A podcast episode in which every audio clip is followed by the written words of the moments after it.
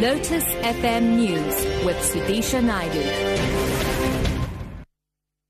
It's 8 o'clock. Good morning. The National Board of Police Commissioners will this morning appear before Parliament's Portfolio Committee on Police to explain their public support for National Police Commissioner Riah Phiyega.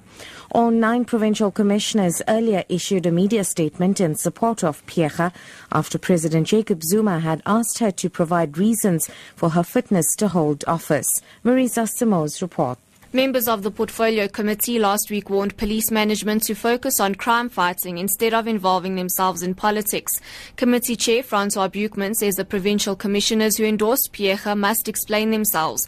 The committee will also receive a briefing on the implementation of the Domestic Violence Act from the Civilian Secretariat for Police, Legal Resources Centre and Women's Legal Centre, as well as from the Independent Investigative Directorate. Guidelines for combating priority offences will also be presented by the Director Directorate for Priority Crime Investigation before the committee. Marisa Simoes, SABC News, Johannesburg. The High Court in Pretoria is today expected to conduct an inspection on the scene in Daveyton, east of Johannesburg, to get clarity on how Mozambican taxi driver Mido Macia was handcuffed to the back of a police van before being dragged. Eight former police officers are on trial for his death. Macia was found dead in police holding cells at the Daveyton police station in 2013. Judge Bert Bam requested the inspection. Pumzile Mlangeni reports. Accused number four Bongmusa Mdluli could not give the court a clear answer on how Macia got hooked to the back of the van. Five of the eight accused have already taken the stand, but none has given the court a thorough explanation. Accused number five Percy Ngobeni told the court Macia could have hooked himself accidentally when he allegedly resisted arrest. Mdluli is expected to be cross-examined by the state prosecutor after the inspection in loco has been conducted. Pumzile Mlangeni, SABC News, Pretoria. Moving abroad now, after months of pressure, U.S. Democratic presidential frontrunner Hillary Clinton has agreed to hand over to the FBI the private email server she used while she worked as Secretary of State.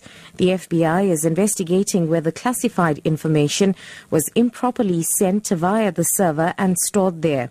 The BBC's Jon Sopel reports from Washington. Following disclosures that two emails have been classified as top secret, it was announced last night that the server would be given to the Justice Department. What's unclear is whether experts will be able to retrieve the 30,000 plus emails that Mrs. Clinton deleted.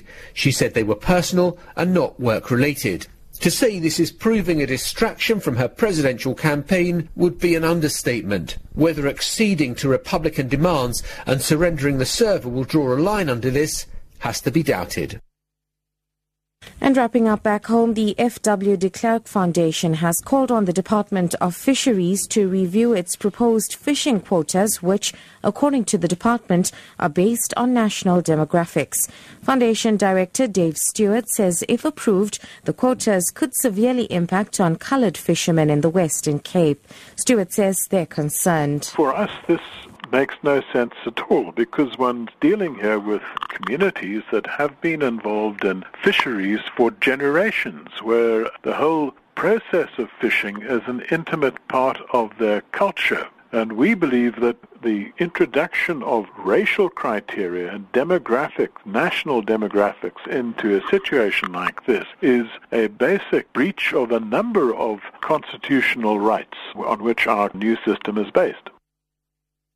Top story The National Board of Police Commissioners will this morning appear before Parliament's Portfolio Committee on Police to explain their public support for National Police Commissioner Riah Phiyega. I'm Sudisha Naidu for Lotus FM News. I'll be back at 9.